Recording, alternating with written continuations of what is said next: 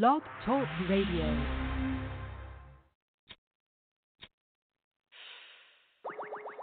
We got glue.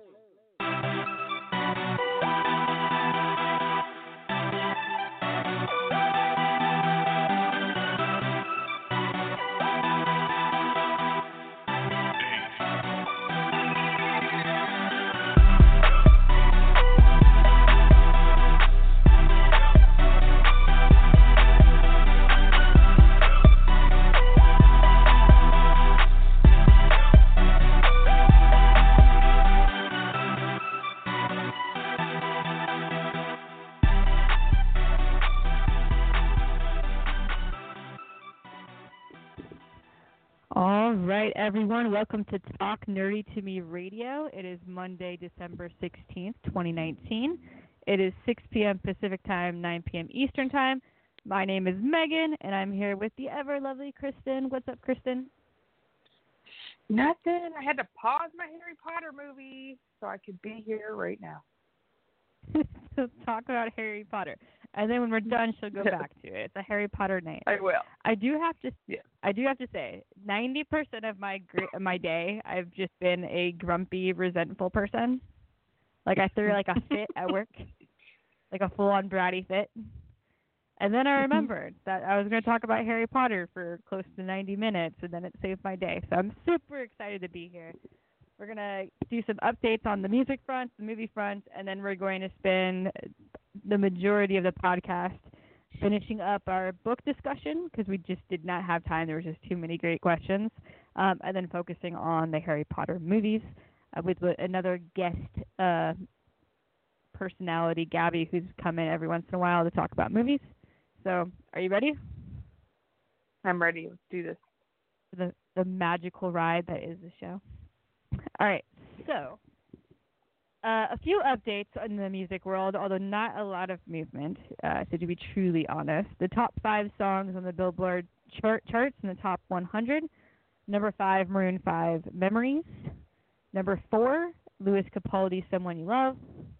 Number three, because it's the holidays, Mariah Carey, All I Want for Christmas Is You. Shut up. Number, yes. That's awesome. I am not joking. Sorry. It is number three now. Wow. that's that, that's what I thought when I looked up. I was like, really? I thought everyone already had this song. But apparently, a Wow. new generation of people have discovered Mariah Carey's "All I Want for Christmas Is You." Number two, Post Malone "Circles," um, and number one is "The Weeknd" with "Heartless," which is a good song. For the top five albums, the Billboard Top 200. Number five, Billie Eilish, When We All Fall Asleep, Where Do We Go? Number four, Taylor Swift, Lover.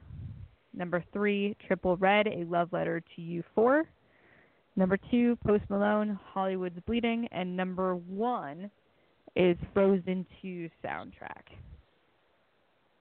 As for new Wow. music, um, yeah, um, for new music, only a few things are really caught my my attention. Um, Harry Styles from One Direction, of course, um, has another solo album called Fine Line that just got released.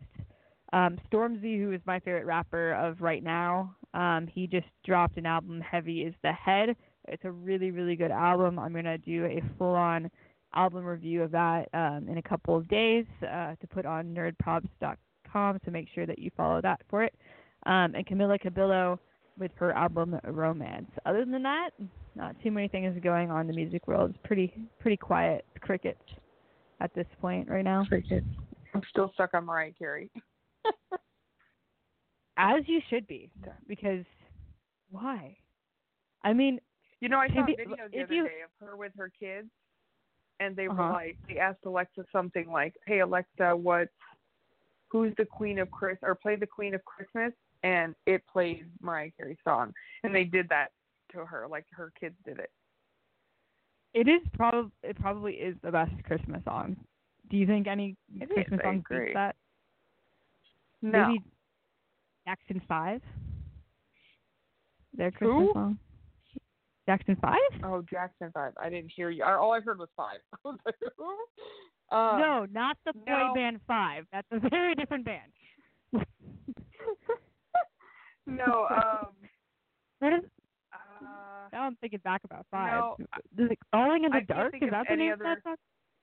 I have no idea. I have no idea, but I don't does- think anyone does beat her.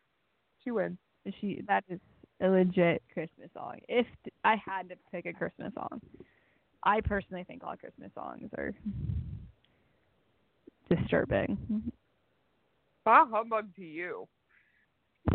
Did I tell you I was not resentful for the majority of the day? All right, what's going on? What's going on in the movie world? Okay, movies. Um, a little bit of new stuff. So, movies. You want to do box office or reviews first? Which one? Throw it up. Box office. Okay, box office. Let's do top five right now. Um, from this weekend, Black Christmas just dropped from Universal Pictures. Uh, not too good of an opening, 4.2 million. It had some stiff competition though, so um, my daughter really wants to see it, and it's a remake from like a 70s movie. Um, in the fourth place position is Richard Jewell from Warner Brothers. I have no idea what this movie is. It made 4.7 million in opening weekend. It's also new. Um, and then we have Knives Out by uh, from Lionsgate. It's up another 9.1 million, currently at 78 mil opening weekend. Uh, we have Frozen 2 is bumped out of first place um, by Disney, of course. It's up another 19 million this weekend, 366 million domestic growth, and it officially passed the 1 billion mark worldwide, which is insane. That's a lot. It is, but also. Um, and then. not surprising at all. Um, and it was bumped out of first place this weekend when Jumanji: The Next Level came out, made 59.2 million opening weekend. So, quite a few new ones actually on that list. There's three new out of the five, so um, lots to see. Um, and then upcoming movies, real quick, um, while we're talking about movies in theater. Cats comes out this coming weekend. Um, it's got like Taylor Swift and like half of Hollywood in it, so you should probably see it. Kind of creeps me out a little bit, but my kid really wants to see it. Um, Little Women comes out on Christmas. Um, I'm very stoked about that. Um, Me too. I'm very it's going to about be so that. good. I'm currently rereading the book so I can compare notes. Um, and then 1917 comes out also on Christmas. And then Yeah, I've heard really good things coming- about that one. The World War One story, historical fiction. Yeah, I- it, I- it sounds good. I really like war movies. I don't know why, especially ones that are like based on based on true stories or like a general idea of what it should what would have happened. I find that fascinating. Um, and then of course this coming weekend, Star Wars: The Rise of Skywalker, which we were just talking about before the show, um, together about all the movies. The is this the final movie, or are we just gonna keep going? It's the final one of this particular trilogy and this particular story of the overarching story, but it is definitely not the last Star Wars film. I think there's going to be three more, and there's going to be a lot of spin-offs and things like that. Nice. Um, Star Wars is then last Star Wars never done. I feel like we're gonna die with new Star Wars movies. It's gonna be good times. I think I think Uh, the Skywalker storyline is done, but I think the There's other plenty of other stuff to go around. I want to see sure. like a Chewbacca, ba- a baby Chewbacca story.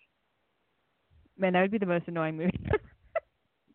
I mean, I love like, Chewbacca. "Oh." What can you picture like oh, like two hours of that noise with like, but it's not just Chewie. It's like everyone. Like that would be.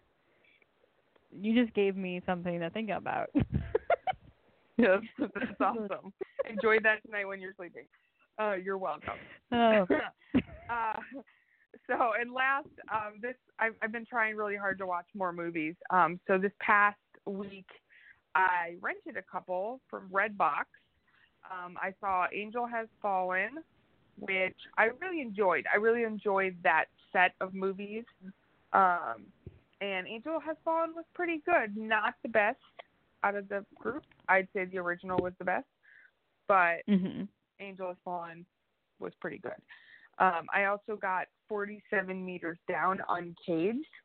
I am a shark Okay, freak, so- and I also like movies where people get eaten. that tells a lot about you, Kristin. Let's examine. I know. Um, Let's examine. so what is so there's uh, this is not the the first one, right? There was two stories. Right. there's Forty-seven the meters 47 down was the first one, Okay. and that was um that was uh Mandy Moore and oh God, what is her name?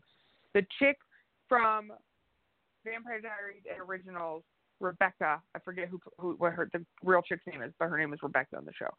Um, so she's Okay. they're in this in the first one, and they go they're on a trip, and they go Claire Holt. shark. Yeah, Claire Holt. Thank you.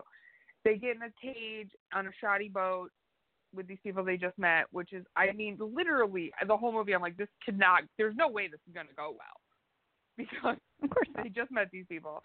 They're in a rusted out cage. So the cage breaks off the the lift thing, and they go plummeting 47 meters down. And they've been throwing chum in the water, which is apparently against the law now because they mentioned that in the movie. And sharks come, and they're stuck. And it's about them trying not to either run out of oxygen or get eaten as they get out of the cage to do different things like go up high enough where they can be heard on the walkies or etc. Do random other things Right. they probably shouldn't be doing. The second one is different characters, different setting, also in Mexico though, and it's um they go into this cave that's like a Mayan ruin or something like that that one of the girls' Uh-huh. dads works in, so they they know the general idea of where they're going, and they go in, and then they get trapped, and there's blind sharks. I'm just throwing that out there. They're blind, so they're like dinosaurs, and if you make noise, they find you, and they're very gruesome, and everyone gets eaten. Moral of the so story. questions. I guess that is the only way they can make a two-hour movie with human beings that are uncaged with sharks. I mean, it was pretty good. Like I've seen cheesier movies. The, it was pretty well done. I I still think they're all stupid. Like who swims I think that's a. into a, I'm an underwater city? Yeah. But it just it some Just trust- movies. I mean, sometimes those those ideas work, but some movie ideas just sound like a bunch of people who are stoned came up with an idea, and then they got money. Like I would have came up with that when I was in high school. Yeah, You know I feel like a do? bunch of divers got together and like got stoned and was like, dude, what if we were in one of our diving expeditions and these crazy blood sharks started eating us all? I feel like that's how this movie started. Probably true. but it was really good. It was good. I enjoyed it. Not my favorite shark movie, but it's definitely. I'll probably rewatch it at some point in my life. And then um, I watched The Flood on Disney Plus about. I don't know. It was like a documentary about animals, and it was great. I watched an alligator try to eat a lion. It was fantastic. So you should watch I it. really do like. It's about animals. I love watching You really- There is nature take theme. natural course. Listen, if you're gonna jump in a in the ocean and a shark wants to bite you, guess what? You're in their living room. It's your own fault. You walk in my living room and I feel like shooting you. Guess what? My my prerogative. You're in my living room. Don't swim in their living room. Uh, This so is. I, I know the lion was you came in my territory, so I can kill you. the lion was crossing the river. Not your territory, bro. Stay out of the out of the crocodile's living room. So it was good though. So those were my movies this week. Very cool. Um, so I did not Yeah. do a music spotlight this week, and the reason why is because I really wanted to make sure that we have enough room to get to all the listener questions because they were all really good um, for our main discussion. Another thing that I want to point out before we shift gears and start talking about Harry Potter is that we are going to be taking a bit of a hiatus over the winter holidays, and we will be coming back January 6th, uh, which is a Monday. Um, that's going to be our decade uh, show, and I'm going to be posting lots of things on our Twitter feed um, about polls because I want to get the overall um, pulse of what people think about this decade in general when it comes to music, movies, books, and television as well. So um, just keep an eye out for that when we return, so we can t- t- take Yeah. a look at life from 2011 to 2020. My lord, I'm already then- annoying myself, and it's not 2020. I'm gonna. Whenever a year Barbra changes, Streisand. I always start writing the previous year. So it like when it turns 2020, I'll start writing 2018 for some reason. Like my mind goes backwards. Happens every year. So just keep an eye out for that so that you can uh, participate and help build that show. Um, also, at the end of the show, Yes. we are going to tease anything that we're going to be doing um, on Talk Nerdy to Me Radio. Um, so stay tuned for that as well towards the end of the episode. But now it is time to talk about Harry Potter.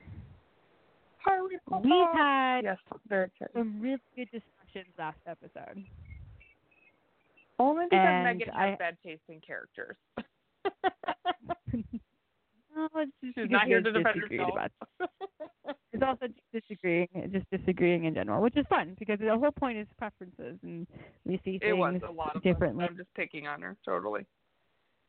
Um, so we are uh, going to finish up that discussion because I didn't want to interrupt some of the discussions. And I mean, like the discussions that we had in last episode have been discussions that have been happening in the fandom since I was in high school. Um, so there's always a camp. There's always different ways of looking at things, and people bring their worldview, which is why it's so fascinating to talk about. So we're going to finish up a little bit of the book discussions um, because we did not get to everything, and then we'll start focusing on the movies. Um, and I'm going to bring in um, one of our favorite uh, people who kind of help up every once in a while, and that is Gabby. Hello. What's up, Gabby? Yo, what's up? Nothing Yay, much. she's We're back. Harry Potter. Harry Potter. All right. I'm So- we've been looking forward to this all day. Um, so the first question that I want to start off with, so at the last episode we talked about houses, um, and Gabby, you weren't here, so you weren't able to share your house. Uh, what what house do you belong to? I'm a Ravenclaw. So you got two Ravenclaws. Can you handle this, Kristin? Yeah. yes, I suppose. Me and the other You Ravenclaw did not see eye to eye on basically everything. So No, she was a Slytherin. okay, oh, you're right. You're a Ravenclaw. So you guys are like the nice ones. She was the terrible one. She wasn't terrible. She We'll disagreed on all of of the my favorite people and things. all right, so Um, and then I, this is a new question that we have not answered, um, which is what is your Patronus? So, Gabby, what was your Patronus? You could do Pottermore or just the one that you think. I Now or an owl, something? What do you think, Kristin? My Patronus. Um. Oh God, it's so hard. Uh, maybe a shark. I like that they eat people. That does seem like the theme. Yes, to continue the theme of Kristin ha- liking people eating, you are definitely a shark. Um, on Pottermore, I got a hedgehog, and I don't know about that. but um, the one that I've always said it was was a wolf. So, like that was my instinct. But then Pottermore said it was a hedgehog, and so I've been coming to terms with that. All right, so um, where I want to begin is kind of A where I was going to head. Yes, because I'm cute and prickly. Um, so where I want to start is kind of where I wanted to go last episode, but we ran out of time because it's a natural, I think, next step. So the last episode, um, we were talking about Severus Snape, um, and whether or not he thought we thought that he was more good or more bad, or if we thought he was imperfect.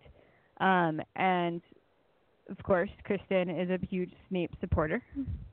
Um, and I'm not a I'm not a Snape hater or like a Snape supporter. I think he's a really interesting character, and he has a really interesting backstory, and he made a lot of interesting choices.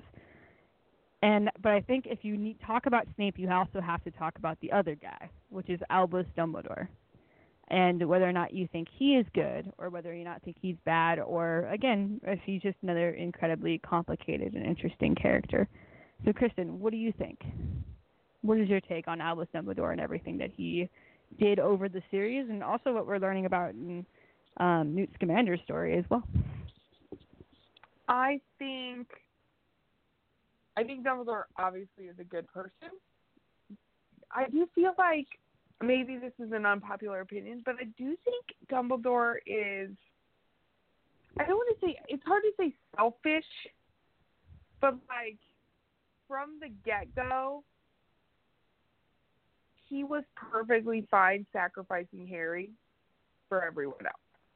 And it wasn't like, oh, I'd be willing to sacrifice myself for the good of the world. He was like, mm-hmm. hey, there's this kid, and I'm pretty sure he's the one that's going to save us all. So I'm going to kind of trick him into doing all of this until he figures it out that I would sacrifice him for the good of everyone else. So in a way, it's like he's got this. I don't even know what the word would be. It's not selfish because he's not doing it for himself, but I kind of I think it's this little screwed up way that he went about it at times. But I do mm-hmm. like Dumbledore, and I was very sad when he died. So spoiler. but uh, at this point, if you didn't know that, you're listening to the wrong podcast. um, right. Gabby, Gabby, what are your thoughts? Um, I think I, I have a real problem with Dumbledore. I think he's super manipulative. The thing that I have a problem with him the most yeah. is the fact that he sends Harry back to um to the Dursleys every single summer, and I totally recall why he has to. I know the mm-hmm. rationale behind it.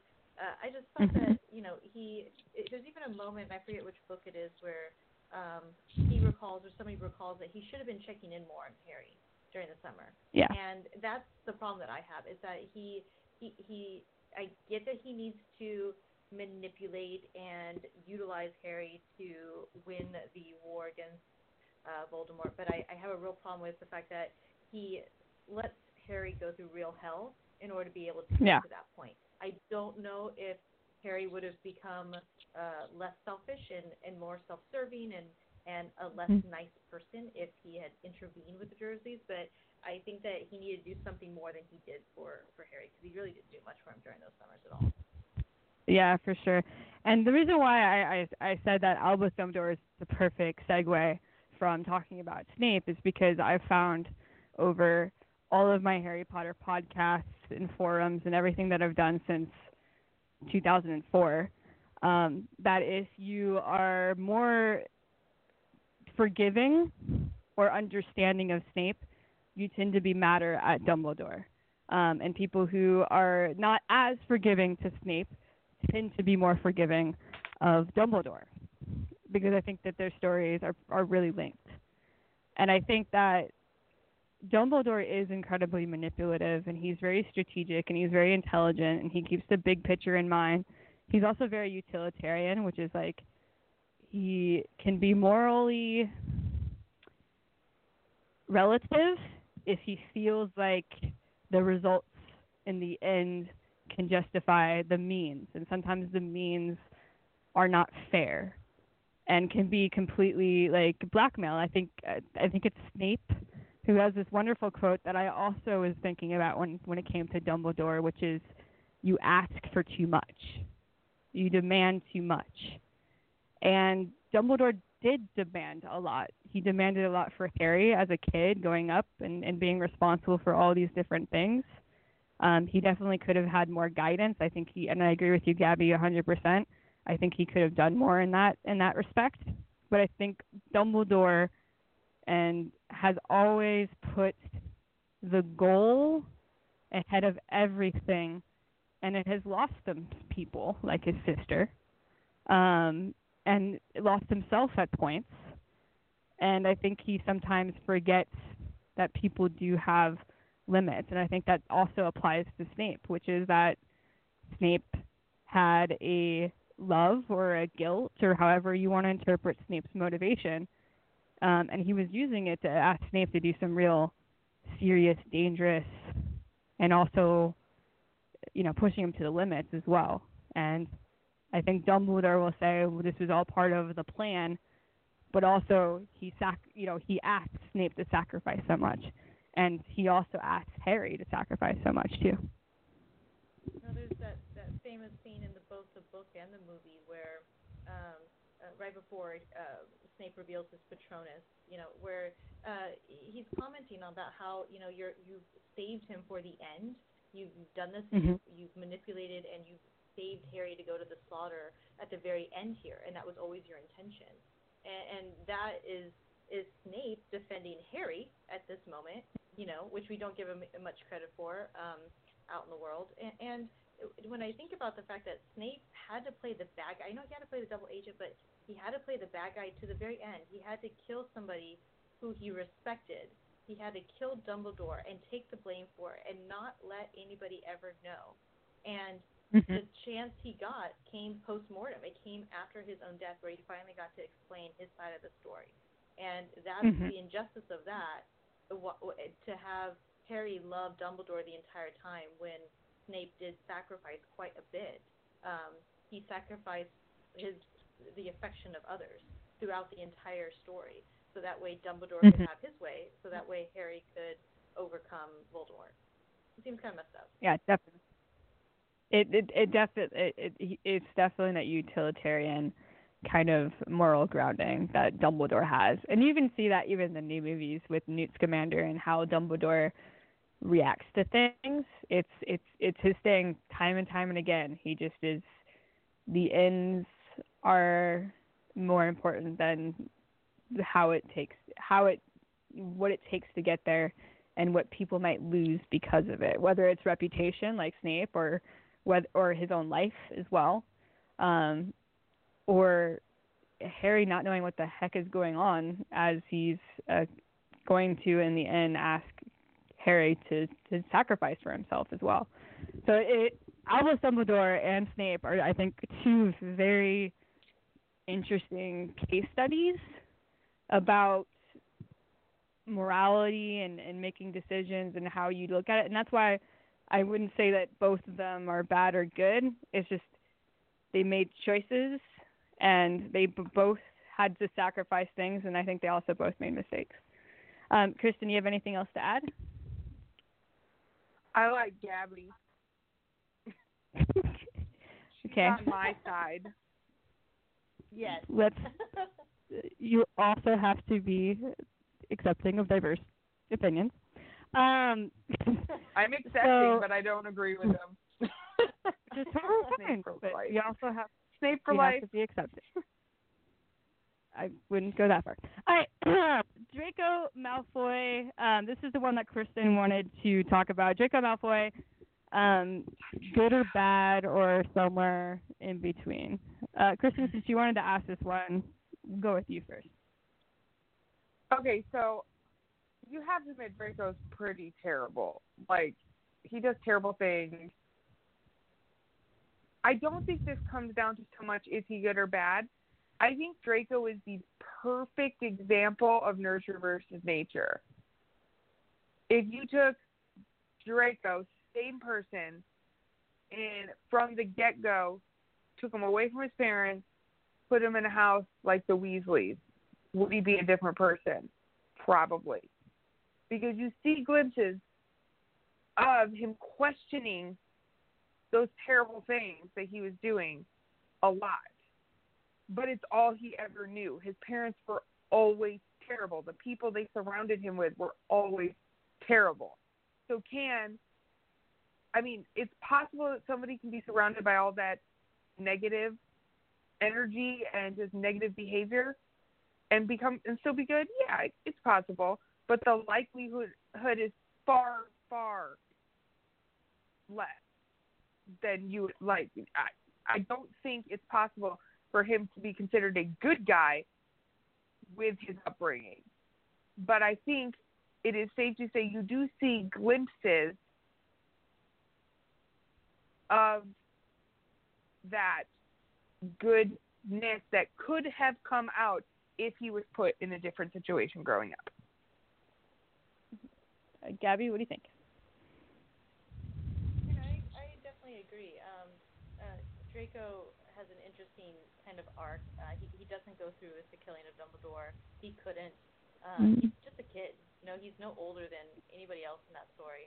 Um, Yeah. and you know the choices that he makes too. I mean, you also have a foil for him with Goyle, and I'm forgetting his other friend right then and there. Um, Crabbe. He's got foil. Yes, so you've got foils there of of to him that show his goodness Mhm. inside of him. Um, I, I don't think you could, like, like you just said, determine whether he's good or bad. I think it's much easier for the adults because they have more Mhm. life experience and you can you can fault Yes. them more for more their, their choices, but Mhm. not, not him. He's just he's too young. Yeah, no, with Draco, it, it's never. I've never been good or bad. Um, it's it's it's more like I've I've felt sorry for him. I felt bad for him, um, because of his father, and I think how his father treated him and how he acts. It's very apparent that it wasn't great, and that he was used as as a tool for his father's ambitions.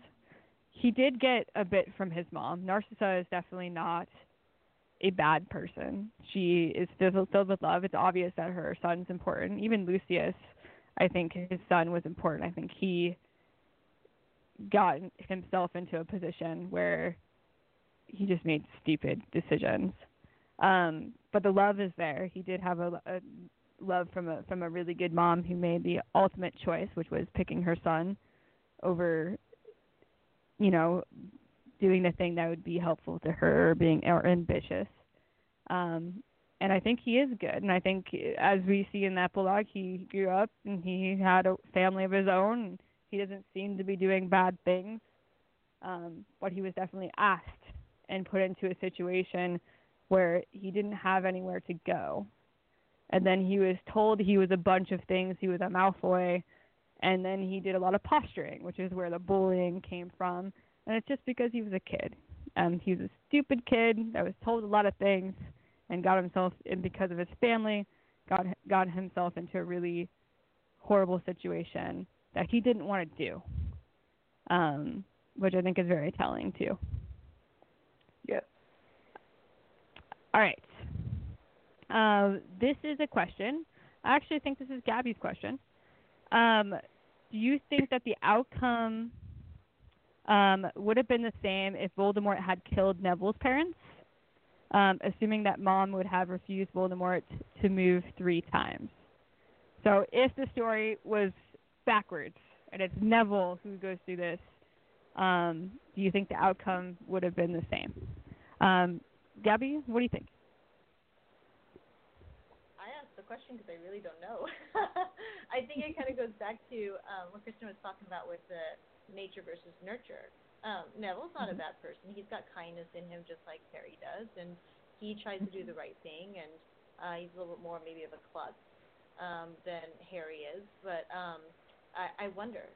I, I really. I, we. I don't think we in the story get to uh, to know um, the Longbottoms, the parents, well enough as Mhm. characters to really know if they would have um, brought him up well and, and been good parents. So that's hard to determine. But I honestly don't know. It's it's an interesting question that I've often contemplated. Again, going back to that nature versus nurture. Is it possible that there could have been another one? Even Voldemort was unsure himself, and so he chose the one Yeah. whose birthday was exactly like his uh, on the 31st or the 30th. So uh, Yeah. it comes back to chance and luck and and opportunity. Um, I think that many mothers would have denied Voldemort a thousand times um, to to stop the killing of their child. So does does it really matter then? Almost, you know, if if if the child is protected by that oldest and deepest magic of love, because the mother dies for him or her, Mhm. um, does it really matter who it is then? Maybe that's the bigger question. What do you think, Kristin? I think I agree a lot with what Gabby just said. Um, and it all just depends on the type of parents that Neville's parents were. They seem like, from everything you hear, that they were great parents. Um, I think the point where the story could have differed, though, is the the story played out the way it did in the original story because Harry was very selfless when it came to like I'm gonna do this and there's a pretty good chance I'm gonna die trying, but I'm gonna do it because what else am I gonna do? Like let them die? And I think Neville's the same type of person, but I think it took him longer to get there. Like he's Right. a more meek version of Harry. He is not as traditionally brave as you would consider Harry. I wouldn't even say Harry was brave at times. Sometimes I just think he was like, I have no choice but to do this because what am I Yeah. supposed to do? Let everyone die? Um, you know, But but I- think it would have taken Neville longer to get to the point Harry got to, so the story would have been much more drawn out, which could have been Well- more death, more chaos, etc. It could have definitely been. I mean, there's no way to know, obviously. But I also feel Right. like if Neville, because part of Neville's story, the reason why he has so much self doubt and so much stuff to overcome to finally become that person um, that chops Nagini and helps along the conclusion of the story is the fact that he was raised by his grandmother who constantly compared him to parents that can no longer speak for themselves, you know what I mean, or can no longer do the things that they were doing. And so Neville kind of had a, a bit of a stunted growth because of that. So if he was able so if you keep if that is the case with that with him being whispered as the the chosen one and all the things that Harry got and actually be able to experience that because Harry didn't he was with the Dursleys right and then he just found out about all the stuff when he turned 11 Right. so to grow up with those whisperings how would that affect his personality how would that affect his uh reaction to things that's hard to tell um, I do like that. I will say, I think the fact that Neville grew up knowing, like, we don't say Voldemort. He's scary. He's dangerous. He's mhm. the thing to fear the most. Well, Harry came in and was like, "Why can't I say his name? Like, what do you mean he was bad? So he killed some people? Like that happens every day in the real world. Like, it Yeah. wasn't. I I think Voldemort wasn't as scary of a thought from the get go for Harry because he didn't Yeah. have to live and hear about it constantly. Yeah, that's an excellent point. And I think Yeah. Um, I think the next question kind of it, it kind of goes in along with this question. Um, so I'm gonna try to weave it in because also there's there's Harry's temperament and how he chose to be a, how he chose to be a hero. He definitely has a, a savior's complex, but he also has a lot of like resentment to it too. There's like that torn going back and forth between needing to save people and also hating the fact that he's the one who has all this pressure on his shoulder. Um, and so the question is, Harry is clearly on a hero's journey, but is the is he the kind of hero we all want to be? Is he a role model, or is he an anti-hero? And I think Gabby, this is this is the second part of your question. Um, and I'm I'm wondering if these are two questions because they're kind of of the same thought, um, or did you picture them as two que- two different questions? And kind of what you think about it, what we were thinking with this question. Bothers me at certain times, and I think maybe it's because he's a teenager. he starts acting like a teenager, but He bothers me book too. Five, he's all moody. He's all like depressive, and he's all like in his own brain, and it gets really frustrating. And he, I don't like the way sometimes that he talks to his friends. You can see his Agreed. father coming out. You know, a bit of a bully sometimes, and, and I get it that he's under a lot of pressure, and that's why I think a lot of people cut him slack. You know, and Mhm. Um, you know, I, you know, I'm not an orphan. I can't imagine what that would be like, right? So th- he's had to overcome quite a bit. But I don't know if like I would necessarily want to be friends with him growing up. If if we were the same age and we were the same year, I don't know if I'd want to be like hanging out with him all the time. It'd be great to have the chosen one to hang out with and be besties with, because then maybe he would save my life all the time. But also, he's not very pleasant to be around sometimes, and I Mhm. don't know if that makes him an anti-hero, but I think that definitely at times um, it makes him not quite so heroic as he is remembered by, I think, a lot of the the fandom. Agreed. I think um, when it comes to Harry, I also get feelings of annoyance um, because I think I don't. I think his savior complex is is not selflessness. Um, I think he does have a sense of like I need to do this. Um, but he does go back and forth, and he definitely has a mean streak, and he takes his feelings out on people, and he can be as woe with me, and forget that other people have suffered, and and that other people have made certain sacrifices to help him um, along the way um, as well. And so part of the reason why I thought this is connected with the other one is because we're forgetting that Neville played a huge part in the conclusion of that story Harry may not have been successful if Neville did not pick up that sword and cut off Nagini's head. So if we picture the story as all things continued every step of the way the same, but it's Harry that is in Neville's spot. Would Harry have done it? Or would he have chosen to play Quidditch and not be part of that story and maybe not have picked up that sword and cut off Nagini's head. Would he have joined Dumbledore's army? I don't know. I mean, he he would have been raised by his dad, like is not necessarily a great character either. You know, there's a lot of ego with his dad. So would he have been more self-serving? I think he would have been. I think his mother would have balanced it out, but mm-hmm. I also just don't get how Lily falls in love with James either. No, James definitely has an arrogant bully for sure. What do you think, Kristin? Um, one, I think Harry's dad was just pretty, and that's why she fell in love with him. But uh, a little hey, bit of that a, works, right? Right. I mean, he he looked pretty. What do you want from her? Um, no, I think I think there's like I I agree with the like both of you in a sense, but I think I do think he has a bit of a savior's complex in the sense that he feels like it's his job to save but everyone. Did that, like he but that's did what, that come from the loss of his parents? No, I think that came from Dumbledore telling him "If this is on you. Like pushing him towards that all the time.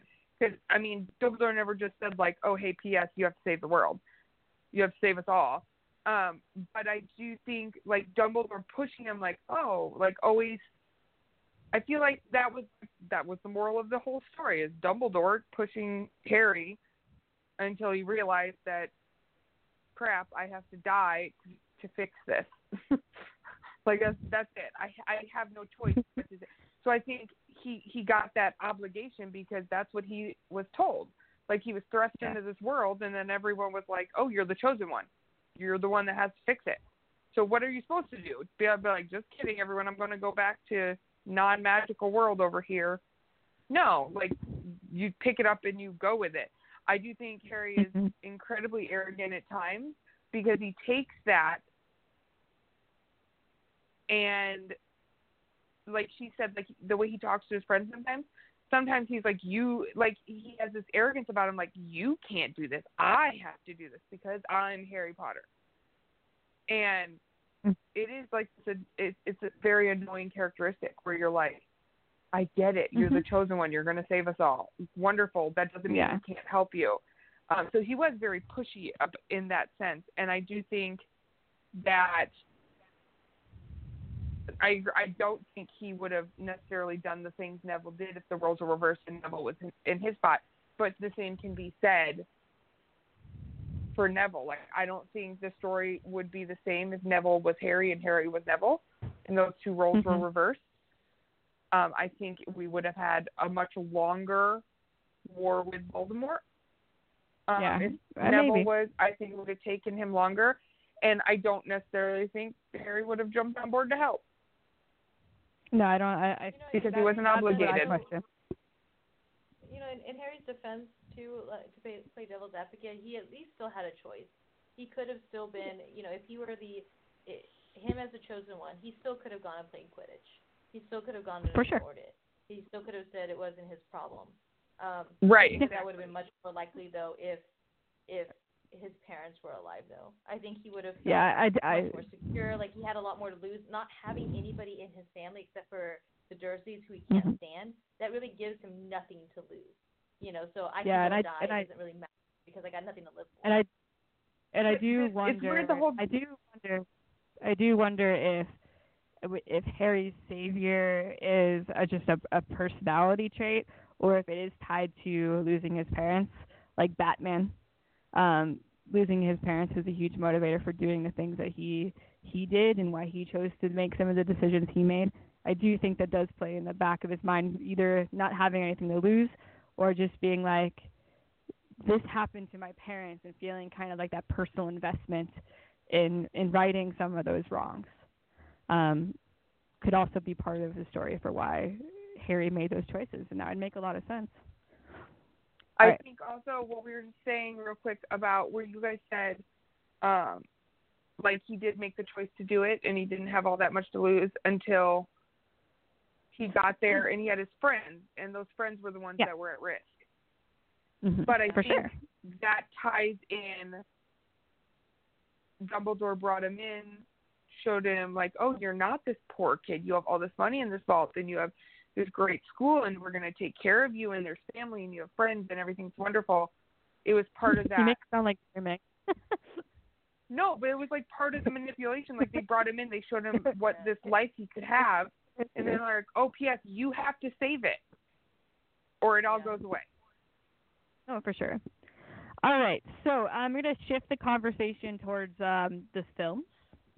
Um, so, one of the listener questions um, about the films before we get into the kind of the more general discussion is, who do you think was the strongest actor or actress of the kid actors? Hermione. Emma. Emma. I almost said Emma Stone. Emma Watson. Just kidding. Emma Stone. That's a plot twist. Yes, Um, not in Harry Potter. I I think this is hard to do because I think I I can think of really squeamish acting for all three of them because they were learning their craft as they were as millions and millions and billions and people are watching them. And I think one of these characters were written stronger than others.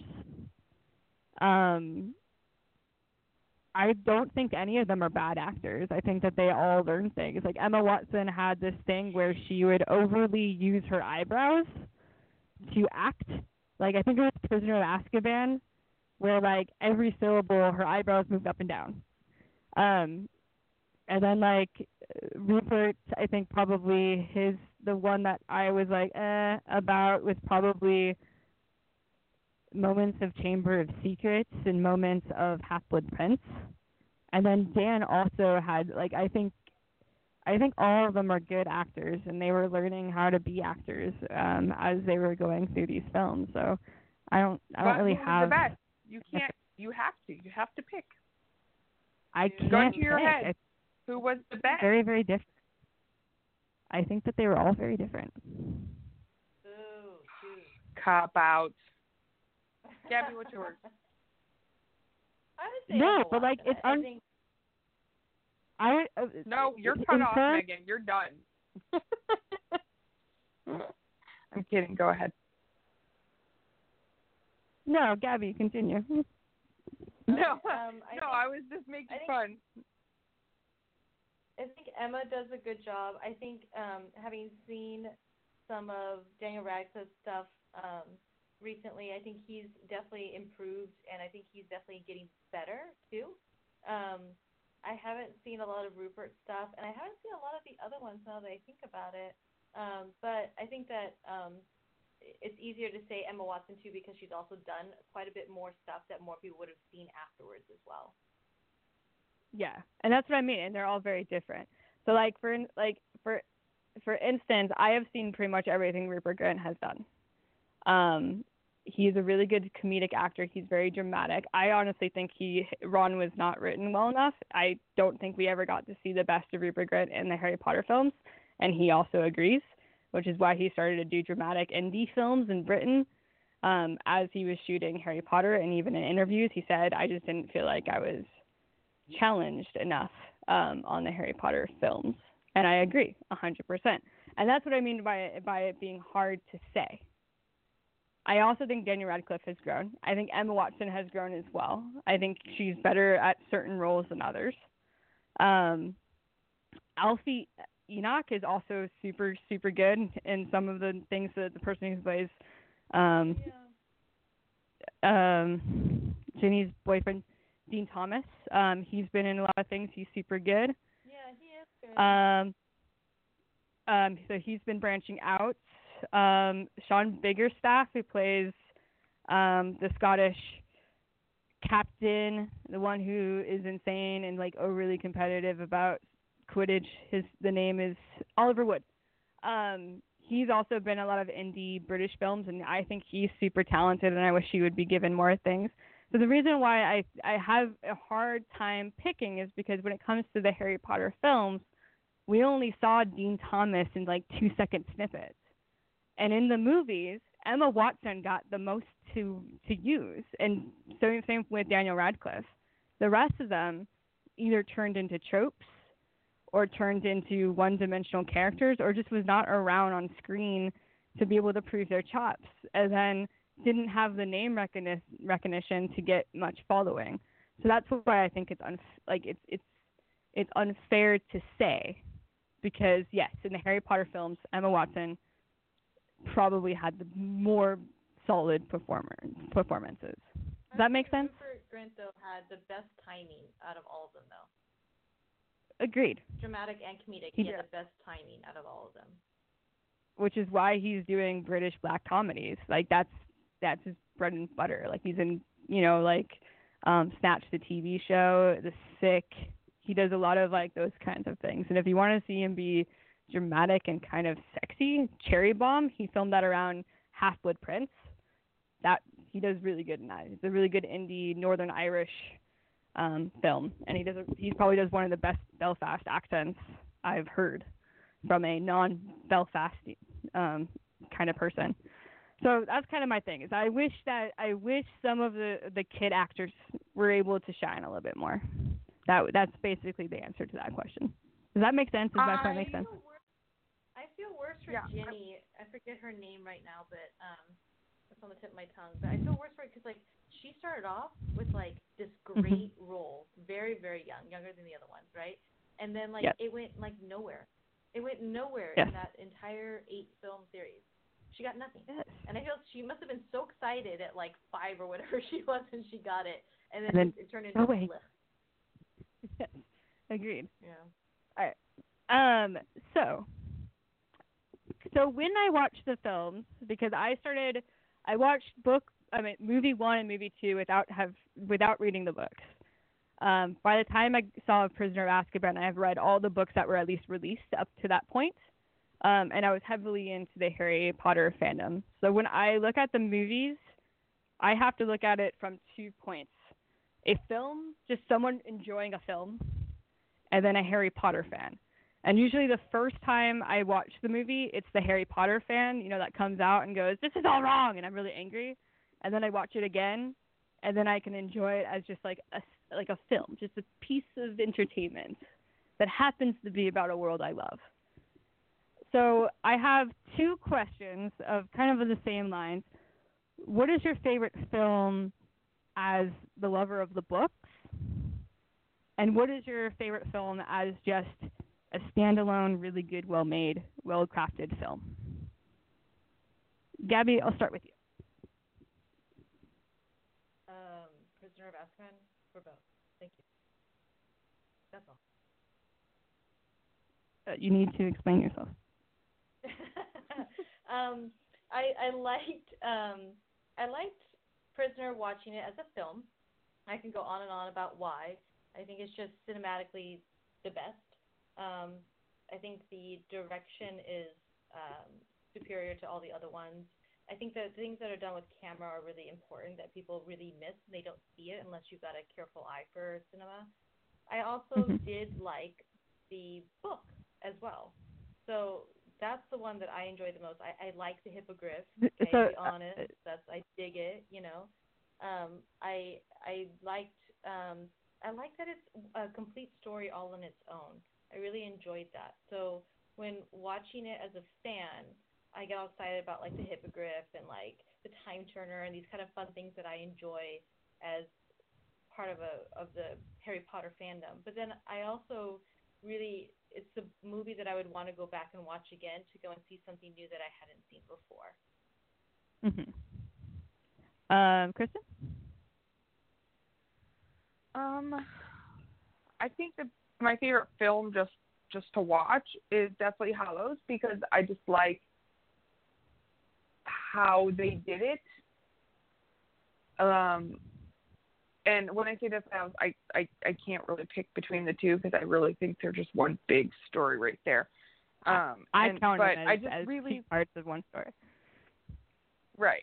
So I just I just really like like the graphics and the intensity and I just think they did a really good job of making that huge book with so many details into a movie. Um so just as a movie in general, it was just I feel like you've got the whole story, which is sometimes hard when it comes from a book. Um my Yeah. favorite film um book what like my favorite film from the book was probably the first one, not because it had the greatest graphics or anything, but because it was kind of like the first moment that these Mhm. pages turned into something more visual. Like all the things we imagined when reading it were now a thing we could actually see. And even though it wasn't the most, you know, high tech or whatever, it was such a well made movie and it hit all the main parts. They did a really good job. These books are huge, and to be able to fit them into two and two to two and a half hour movies, I mean, they nailed. They pretty much nailed it on the head as best as they could, even though Mhm. obviously little things were left out. Um, but I don't know. I just I really like that the original first one just because it was the first one that we got to see Yeah. and put a face to Um, all those things that we already had. Mine is complicated. um, Isn't it always? yeah, I'm a complicated person. Uh, okay, I'll start with the film because I have less feelings about the film. Um, No, you're a deep just- thinker. You're not complicated. You're a deep thinker. That's why. this is this is where my feelings cloud my thinking, Kristin. Uh, so for the film, for the film, just like loving it as a film, I would say Prisoner of Azkaban because I think it is a well fast-paced movie. I think every single scene was essential. Um, I think that the way that it was edited and shot was beautiful. Um, some of the best cinematography was in that film for sure. Um, I, I it was just like it was a high speed because a lot of the Harry Potter films can have moment lull moments, like moments of just over explanation, or which I like as a book person, but as a film like alone, um, it can seem like slow.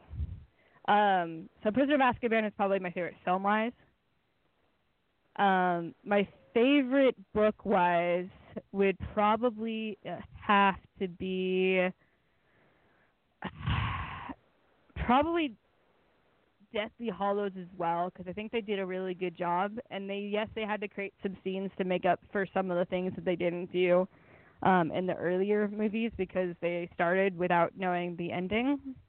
Um, I, I thought it just it just the parts that I wanted to be in there were there, and I thought they were handled pretty well, minus I think maybe a couple of scenes that I thought were unnecessary. Um, but uh, my favorite film is also my least favorite film as a book person, um, which is Prisoner of Azkaban, um, which I will explain in a moment with the next question, which is what is the biggest injustice of the films? So, what is the one thing that makes you angry about the films that you're like, this was a missed opportunity, or this was a mistake, or this is the thing that makes your book heart weep for decades? I'm being very dramatic right now. Kristin, what do you think? Um, I think the thing, if I just had a conversation with somebody about the books and movies, and like, you know, oh, which one do you like better? I'm like, well, 99% of the time, if a movie came from a book, I like the book better. It's just I'm a book person. I like books better, and I think the book has more details. And that is my biggest injustice. Is I don't think Neville's story was given the justice it deserved because they kind of like they just skirt by it. So Yeah. like my one of my best friends is a guy and he had never seen the movies up until like this previous year, and I made him over like a, over weeks we would watch all the movies. And we got to the end, and I was like, "Yeah, Neville's awesome." And he's like, "I don't really understand Neville. Like, who is he?" And I'm like, "Yes, that like I feel like that's and you get to the end, and you're like, I know Neville, but you don't know Neville. You don't know why he does the things he does or where he comes from. You never hear a lot of his story, and I would that pisses me off because Neville's story is like one of the highlights of the books. I agree. I, I you don't get to see his parents and the the back. You don't get to really feel. Do we- his Why Neville is the way he is. his grandmother. Oh, he just gets laughed No, at like, until really, he turns badass. You get Neville, and they yeah they pick on him, and you get like a glimpse like of his parents in And a then you're like, picture, and that's the extent of it. Yeah, but it, and and it does explain like knowing that backstory makes the laughing at him feel sadder. So like just the movie fans are just like ah, and I'm like you ah, like you meanies, you don't know, you don't know what I know. No, but I Yeah, agree. I that I think Hashtag you don't know Neville. Let's get that trending. you don't know Neville, and and part of that, and this is why I this is tied to a question that we'll explore later on, which is when you make the movies without knowing the end, you then look at it from hindsight. Man, we should have put that in. And I feel like with Neville being such an essential mirror with Harry um, for the whole series, I I think it would have been cool to see that. Um, Gabby, what do you But think? I What is the biggest justice? Oh, yeah, you have one more thing. No, I just wanted to say what you just said. Like you don't know the end. You can't tell me that J.K. Rowling didn't like consult and like Mhm. there there should have been Yeah. a point where she was she should have put her foot down and been like, uh, you might want to put a little bit more about Neville and why he is the way he is Yeah. and who he is. She- and where she he came from. Put her, He She should have put down her foot on a lot of things. movie series. agreed. Exactly. She should have put her foot down for a lot of things, and I think. Anyway, I'll I'll get to it when I talked about my injustice. Um, Gabby, what do you think? Um, I agree about Neville. Uh, one of my favorite characters. Um, I'm also very curious about the disappearance of Ginny Weasley. Where did she go? I'm I'm still trying Oh, to yeah. find her in somewhere in the movies. Um, uh, hopefully she's out there. She's okay. Um, and then Dobby. hello. hashtag I mean, hashtag it- it- find Ginny. Oh my God, Steve Kloves. Oh my God, I'm about to, I'm about to get so angry. So Steve Kloves telling people like in the extras like, oh well, I didn't want to include him in because uh, I didn't like how he looked. And I was like, dude, that's not your job. Your job is to write. Don't worry about how it looked. Just write the story. And he purposely excluded Dobby in key moments, Yeah. which would have made a whole lot of sense. We totally lost view. Okay, Mhm. we don't get that other dimension of, of the injustices within the magical world. We don't get anything about creature. I'm, I'm about to get upset. I need to stop. I'm I'm getting my blood pressure's going up. We That's okay. have That's okay, sister. I'll finish. I'll finish this fight for you. Okay, thank you, thank you. I need I need to have a drink of water. Thank you. Um, I agree with Gabby. I think the biggest injustice of the movies is Steve Kloves' existence. Thank you. I think it is the it is the I like I get with books and movies things need to change, scenes need to change, but characters don't. And with him, he plays his favorites, and it's very clear what his bias is. And sadly, his bias transferred over to J.K. Rowling because J.K. Rowling is now saying crap that she did not say when I was in the fandom. But because of her friendship with Steve Kloves and because of the movies, the way she looks at certain characters have changed, which bothers me on a fundamental level because if you're the author of the book, you need to stand by your book. Otherwise, like, Are we talking about? Are we talking about like how she comes out and be like Dumbledore was gay and No, no, no, black those- and things like that? No, no, no, no, no, no, no, no. This is like the way that she looks at character. Like when when I when and it, it could be Neville, it could be Ron is probably the number one thing, which I'm about to talk about right now. I think it is a incredible disservice to an amazing character what they did to Ron, and it upsets me. Like Prisoner of Azkaban, the reason why I said Prisoner of Azkaban is my favorite film, but my least favorite as a book.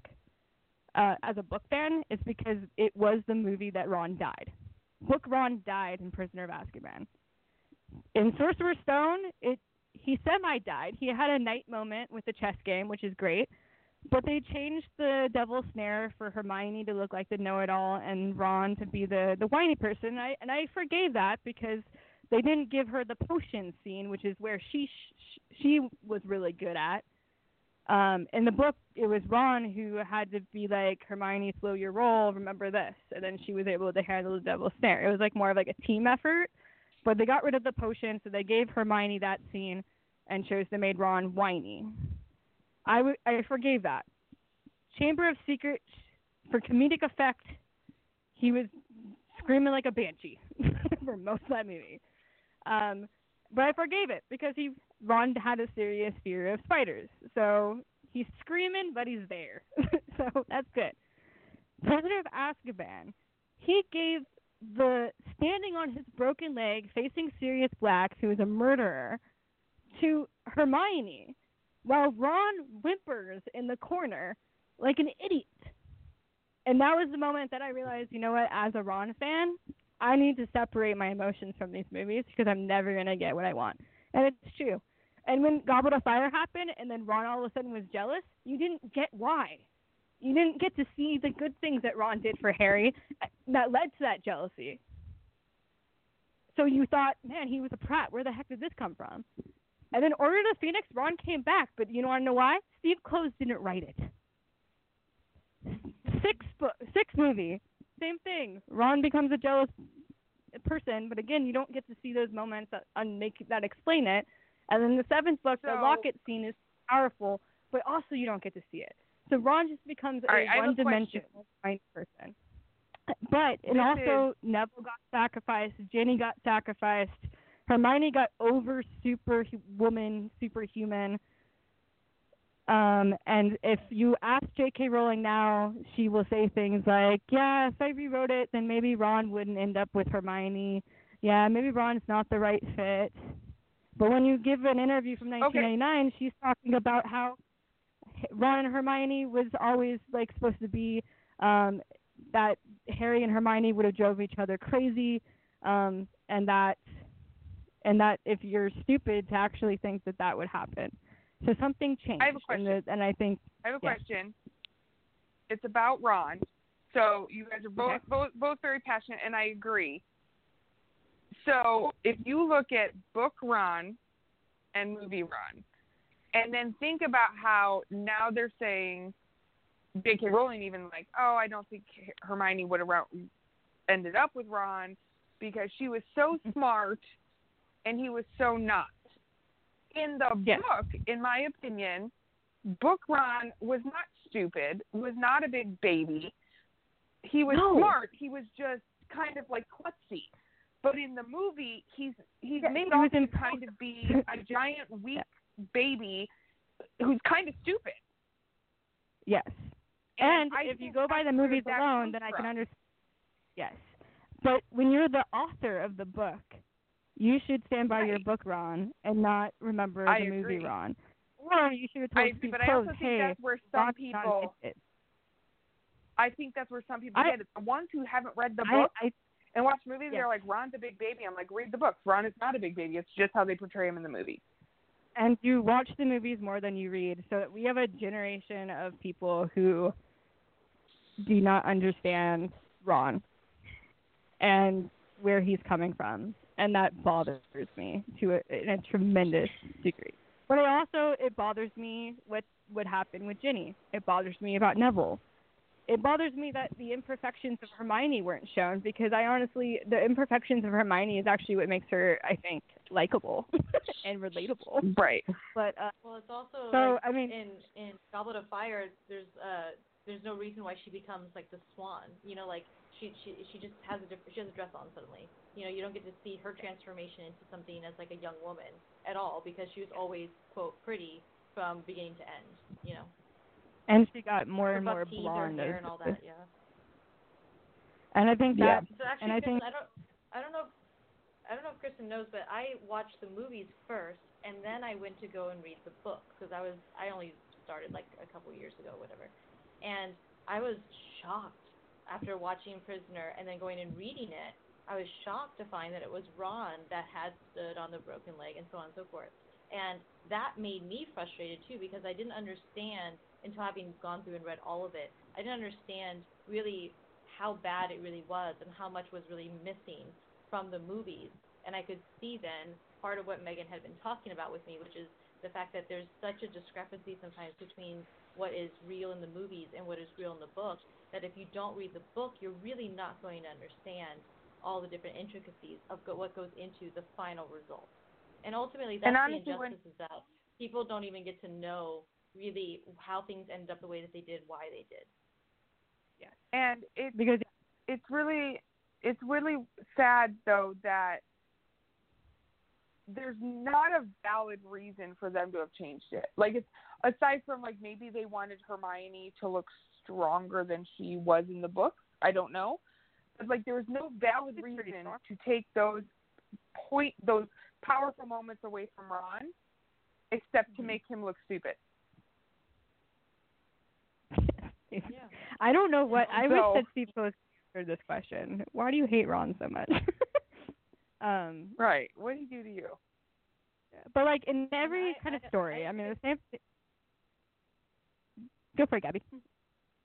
I, I really agree with Megan that I don't understand uh, JK's rationale why why she's flip flopping on her own self. I mean, it, it's almost like a lack of integrity, and I don't care if somebody comes at me with that at all, you know, because I know she's so revered. But honestly, how, how can you do that? How It can is. you say that you were wrong uh, when you were writing it initially? You know, how could she be so adamant about things about uh, Dumbledore's sexuality and then about Nagini's origin?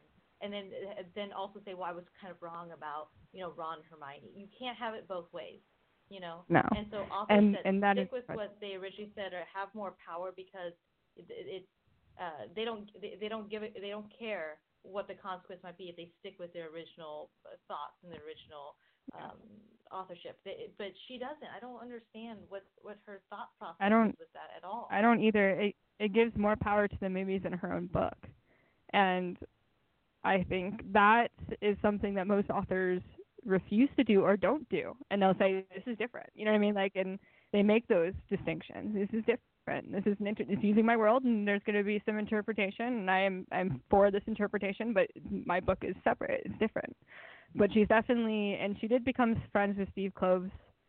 Um, so I, I I do think that that that it was a gradual thing. But I have tons of like when I was running the forums and people were constantly fighting back and forth. And honestly, it wasn't a fight until the third movie. Um, and when the third movie came in, it was instead of just talking about the books, it's it turned into warfare between Ron and Hermione fans and, and Hermione and Harry fans, and it was ridiculous. And so then J.K. Rowling started to have to do quotes like, "No, if you're reading the books, you know it's not Harry and Hermione." And I have tons of quotes like that. And then three years ago, it's like it just went out the window, and it's it's very upsetting. Um, and it's very upsetting that I think because out of all the characters, Ron is probably the most relatable. And when you look at any kind of story, like if you look at Star Wars, there usually is a trio, and those trio represent different things, right? It's usually brawn, heart, um, and brains. And I think, in, and how I always interpreted since reading the books in high school, is that they they do bring those things. Harry brings the brawn, Hermione brings the brains, and to me, Ron has always brought the heart. I mean, when I read Deathly Hallows and Ron ran off, Hermione and Harry were sad. They weren't dancing in a tent. like they were Right. they were sad. It was dark. It was lonely. The language changed. They both didn't feel happiness. Hermione was crying most of the nights. It was like the happiness of the of the entire situation disappeared. When when Ron was in his jealous thing with Goblet of Fire, the same thing happened with Harry. Um, Ron's the one that reminds Hermione to use her head sometimes when she's getting flustered, because she does. She overthinks he sometimes, and so he's the one that brings the light. Like I don't get like how people don't get that stuff. Like the symbolism is right there in front of them, and they they can't see it. Yes, and so, but when you watch the movies, it's like Ron, uh, Harry, and Hermione, and then like the random ginger guy that walks. like it's and, and and that's what's is upsetting. And also Rupert Grint can act. I mean, he can. He there was no reason like it wasn't like he had to change the script because Rupert couldn't do it. Um, because he could have done it. Right. He wanted to do it. Exactly. If you ask Rupert Grint, he's just as upset as I am um, about some of the things that were decided for Ron. So that is Well, probably that's- the biggest and that injustice. gets me actually. I'm more angry at at um, J.K. because you know when they looked at when she got to look at that Prisoner of Azkaban um, uh, script, she got to say you know, and she got a moment to Mm. say no, it should it, this line should go back to Ron, and there's a reason for it. She she had every opportunity along the way to have creative input and oversight, and she did use it, but she didn't use it in the way that um, fans of the books would uh, would have liked, and and she betrayed herself ultimately with it. No, I, I agree a hundred percent. I have not been happy with J.K. Rowling, um, progressively as the years have gone by. When it comes to the the things that she says afterwards, like Dumbledore is gay and all those sorts of things, I don't care about that. I do think it is a like that. I understand why some people might say it's a bit of a a cop out. Like you you you you know like you don't want to write an LGBTQ character but you want to say it is. So like I get those kinds of things. Um but but going back on what you did, I think is is it just it's weird. I don't like it. Um so a couple of things I want to ask since we have a little bit of time. Um, is the Newt Scamander movies, uh, which are written by J.K. Rowling. Um, I I personally enjoy the stories. I enjoy the characters. I enjoy the world. Um, but Gabby has some thoughts that I think that she should share. So, Gabby, what is your thoughts on this Scamander series? I like the world. I enjoy. I mean, I'm a big animal lover. Um, shout out to my mom who's a Hufflepuff. She loves it because she loves animals too. So like, it really kind of like hits the mark when it comes to fans and and the delight of magic, of course. So I th- I think it definitely like it pushes the right buttons at the right times. But I'm having a really hard time um, with J.K. Rowling and her decisions with the writing. I think that when you look at the Crimes of Grindelwald, if you're careful and you watch how she's able to move through stories, she is not able to do it because she misses some real amazing opportunity. Because I don't think she's a writer. I think it's a different thing to adapt a book into um, a, a script, and then it's a completely different thing to write an original script. Um, she is struggling to be able to interweave the mini stories into a, a two and a half hour film. And you can see that in particular with the storyline, and of course I'm going to forget their names right now, with uh, Queenie and I forget the baker's name. Um, you can see that in these missed opportunities for them to find each other in Paris. And so what happens is you start off the movie watching these two uh, struggle with their relationship, and he's under the the love spell, and then she disappears, and then you see her crying on the street, and then you see them at the end. And like I, if you're watching just the movie, you're not quite sure what the big deal is. Is she Queenie is coming across as uh, I, I I know why. I know she wants to be married to him and so on, but I don't really see Mhm. how cinematically it's making smart choices with how she's able to interweave. She could have done some great things, like a quick missed opportunity.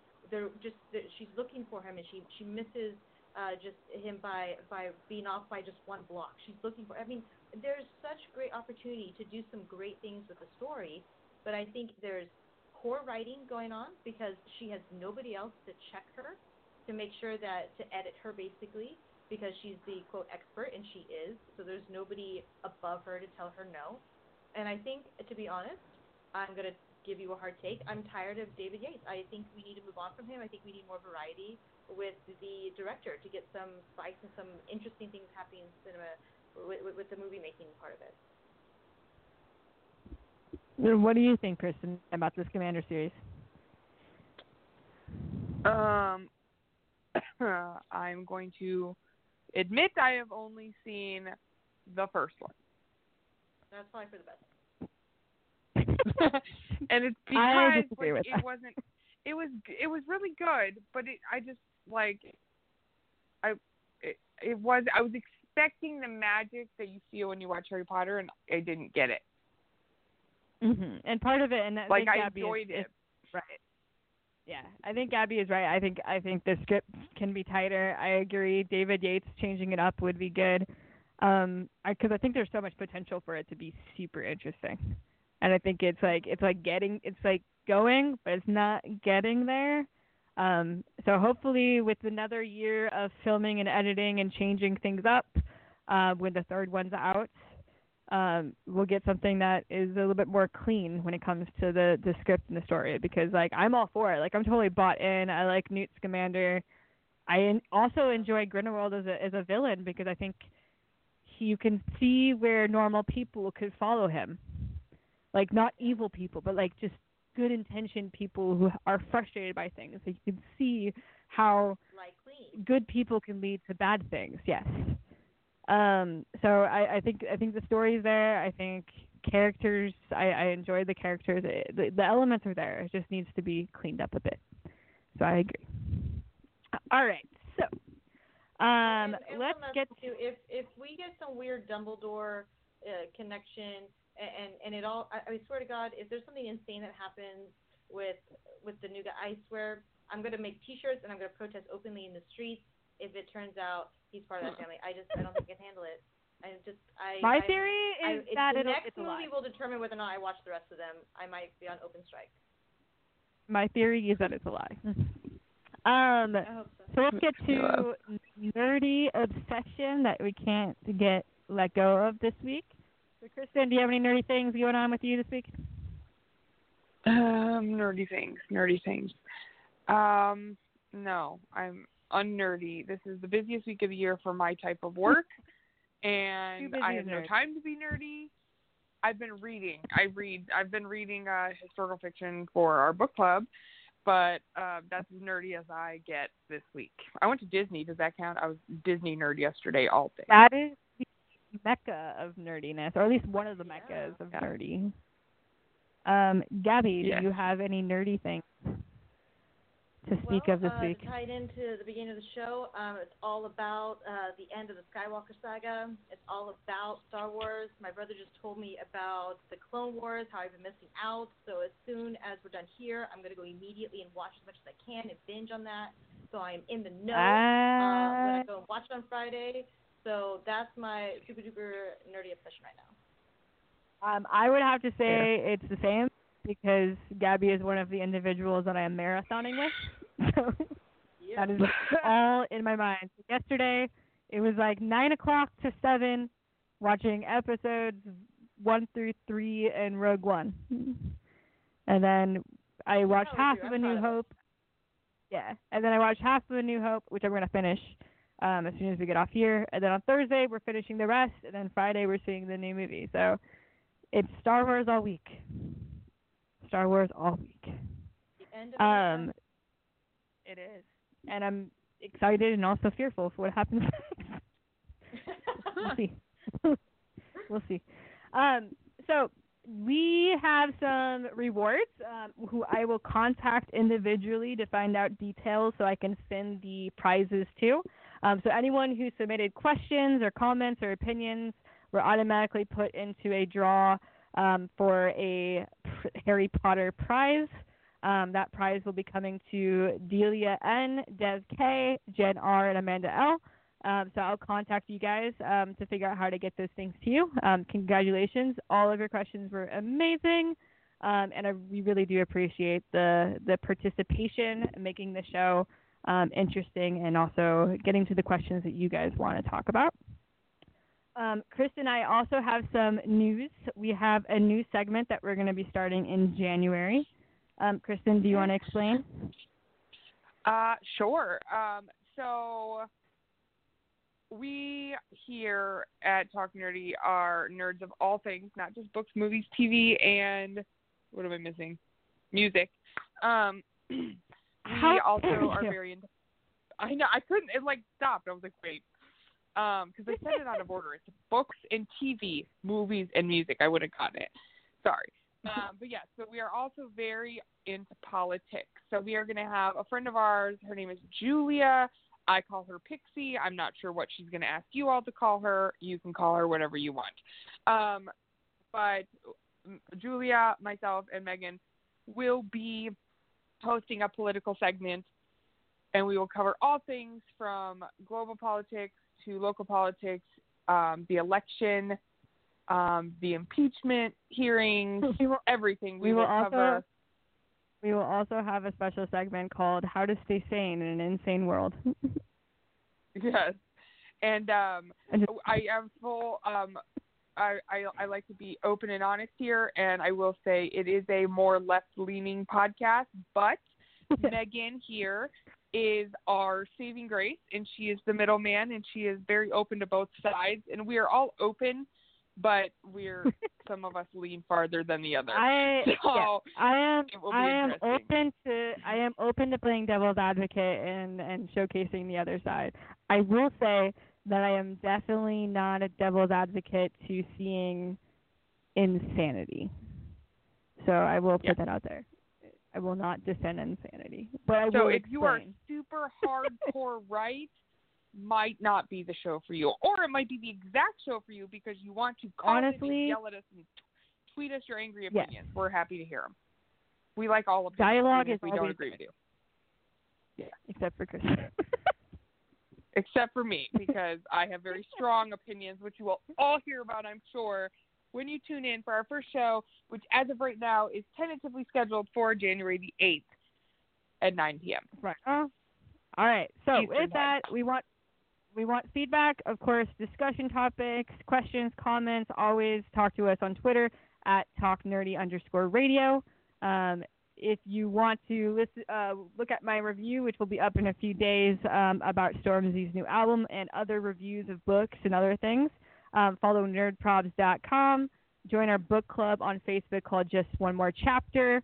Um, they're getting ready to uh, figure out what's going on in January soon, right? Yep, Am I wrong yep, or yep. am I right? Um, You are right. We will be back. I love when I'm right. Um, we will be back on Monday after the new year, uh, which is Monday, January 6th.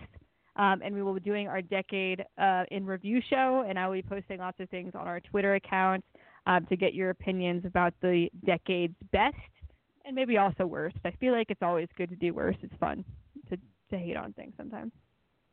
So look forward to that. Have a wonderful holiday. Um, Gabby, thank you for joining us. Thank you. Um, and Kristin, I will see you in January. All right. Have a great holiday January. season. Bye, everyone. Bye.